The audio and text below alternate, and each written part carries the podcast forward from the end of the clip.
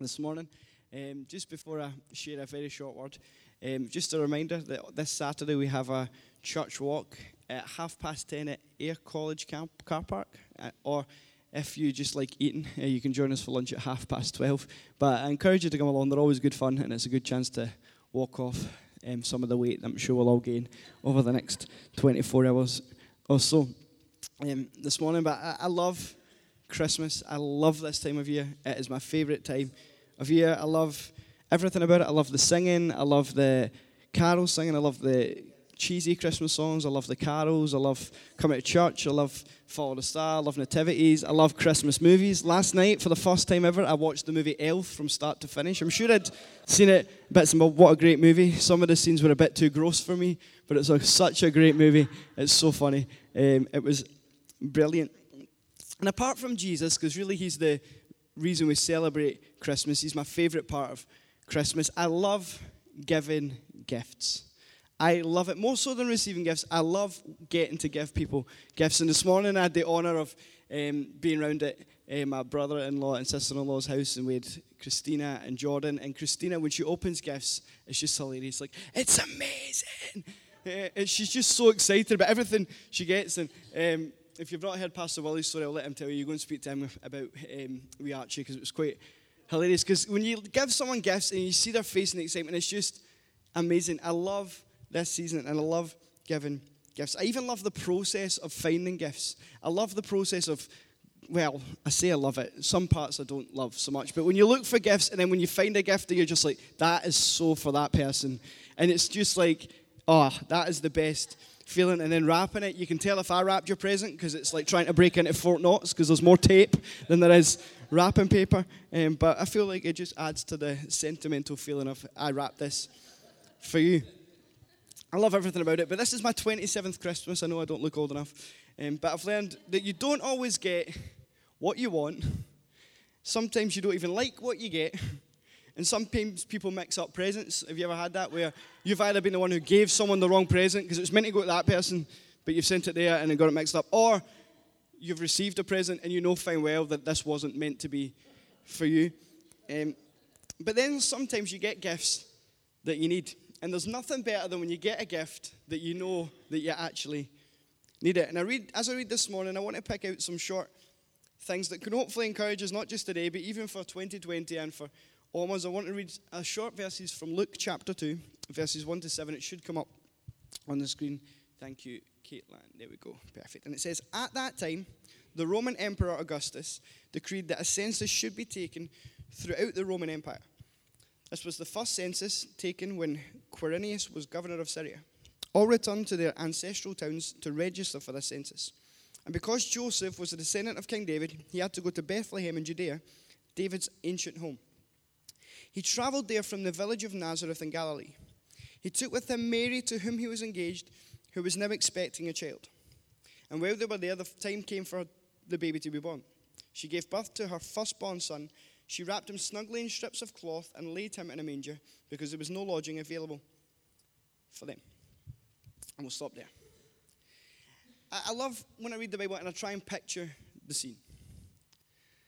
I've never, obviously, I'm a man, so I cannot become pregnant, but my wife has not been pregnant, so I don't know what it's like. But I'd imagine there's nothing worse than having to travel when you're literally at the point where you're about to give birth. But that's what had to happen here. This was not what Mary and Joseph needed at Christmas time.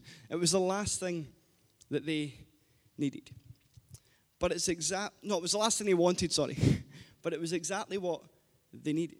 You see, God had to find a way to get Mary and Joseph to Bethlehem because Jesus had to be born in Bethlehem because it had been prophesied and foretold that that's where the Son of God had to be born. Because if Jesus wasn't born in Bethlehem, then he couldn't have been the Son of God, in which case he couldn't have been everything that they needed him to be. And I was thinking about that this Christmas that really in life sometimes we might find ourselves in situations that we don't really want to be in. But what I've found is that Jesus, our God sometimes places us in places we don't necessarily want us to be because that's where he needs us to be. God has a, a good habit, I guess, of putting us exactly where he needs us to be. Heather and I have learned that over the last 18 months or so. that Heather and I took a leap of faith when I quit my full time job at Santander Bank to pursue God's call over my life. Which I'll be honest with you, financially wasn't really what we wanted because it meant a reduce in pay. But guess what?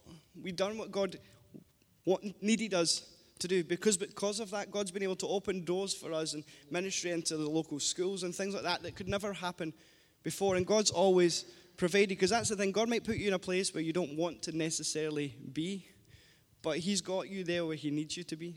And when you do that, you'll find that actually He always provides. Because when we obey God, He always backs Himself up. So you might find yourself in a situation in life, a position in work, or anywhere, it's all different for all of us, that you don't necessarily want to be here. This isn't really ideal. It's not really what you wanted at all. But I want to encourage you that God's maybe got you there because He needs you to be there. And if we can just rest in His process and obey Him, what we'll find is that He'll do something in our lives and through us that could blow our mind.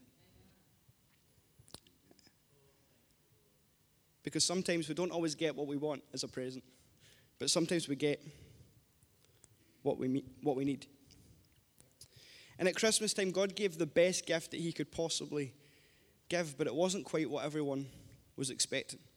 Because have you ever had a gift that you weren't quite expecting? My dad does this thing with my mum every year where he tries to lower the expectations for Christmas all the time. Like, oh, you might hate it this year. And now I've started doing it with Heather to try and lower expectations so that if I can get expectations really low, then you'll know that they love it because it'll be better than they expect. Because you don't always get what you expected. And the thing is, at this time, everyone expected this Messiah. People were waiting for this Messiah, this person who was going to come and save them, but they thought he was going to come and save them from the Roman Empire. They were expecting this big hero like the kings of old. They were expecting someone like King David who would go into battle and lead them and they would wipe out the Romans. And then the Israelites or God's people would be pretty much, they would be the Roman Empire who would go and conquer all the lands.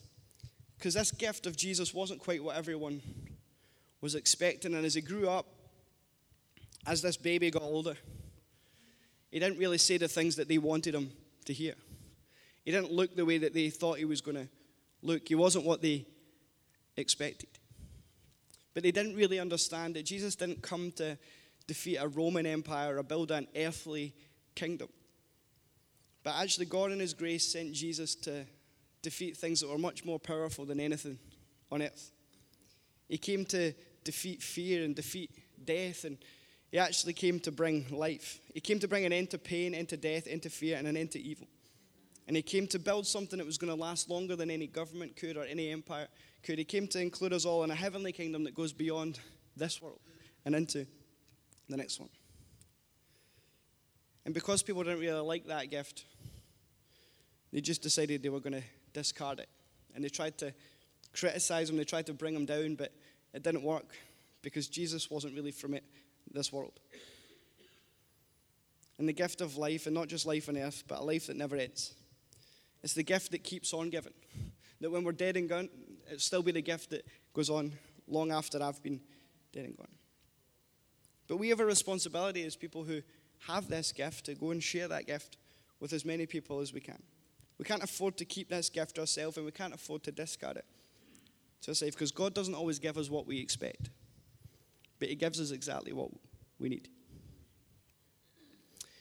And what I notice about this story is that God doesn't make us use the gift either. He gives us the choice with what we do with our gift. If I'd continued to read in the Christmas story, as many of us probably know, there's probably, th- I've noticed three different responses to Jesus in the story. And I think that if we look at the world we live in today, these are the same three responses that people have. The first response, we can be like King Herod. We can hate the entire concept of Jesus because we can feel like Jesus being Lord and King threatens me. It threatens my pride because it means that someone else has to be number one and not me. So King Herod's response was, I'm going to kill Jesus. I'm going to kill him. And there's so many you could argue, and I'm not trying to make any statements, but there's so many people in the world who just hate the whole concept of Jesus, and they'll do anything they can to kill this name. But the reality is that from the beginning of time, that's always been the enemy's plan, but it's never worked and it never will work because he defeated death. But we can have the response of, I actually just hate this concept of Jesus so much that I'll do everything I can to kill it. The second response is, and I heard this kind of last night at a Christingle service at Uncle Church, was we could be like the innkeeper. People could be like the innkeeper where they kind of know of Jesus, but they don't have any room to let him in to their life. So they don't hate him per se, but they just they don't discard it. They just kind of, oh, that's the gift. It's kind of, I'll just sit on the shelf. I won't throw it away, but I'll just set it there. He had Jesus. Oh, I wonder if the innkeeper knew who Jesus, who this baby was, would he have found room for him? I guarantee you probably would have. And then the final response is we can be like shepherds or wise men. And we could come to this baby, this child, this Jesus, and we can just worship him. And we can let him enter into our hearts. And because when we do that and we come to this stable, this manger scene, and we just worship Jesus and we let him into our hearts, we can't do anything other than go and tell it in the mountains and play field hockey. Because when Jesus is in our hearts, we can't do anything but just scream it from the mountains, over the hills, and everywhere we go to say, Jesus Christ is born. And this morning, I guess I just want to pose a question. Is that what's our response going to be? Because sometimes God doesn't always give us what we want Him to give us, but He'll put us in places where He needs us to be so that He can give us what we need. Sometimes God doesn't do what we expect Him to do, but He's always doing something greater than what we could ever imagine. And then finally, how are we going to respond to Jesus? Because God can't make us respond, He can just point us towards this child Jesus, who's the Savior of the world. Because none of us are perfect, we've all messed up. And God knew that, and that's why He gave His Son. If we needed a, a judge, He'd have sent a judge, but He didn't. He sent a Savior. Because He wants to save us. And only Jesus can do it. We can't do it ourselves. So we have a choice. We can either hate the name of Jesus and do everything we can to tear it down. We can do nothing. We can just not make room and leave him on a shelf.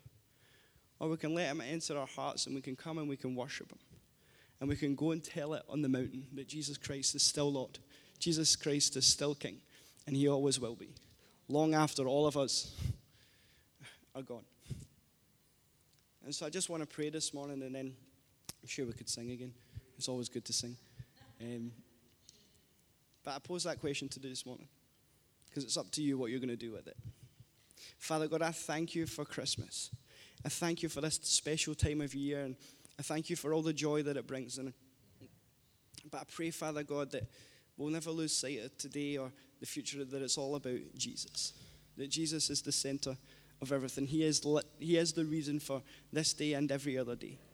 God, I pray that we respond in a way that allows Jesus to enter into our hearts, that we can come and worship Him, and that we can go and tell everyone that we meet, Father God, that Jesus is King.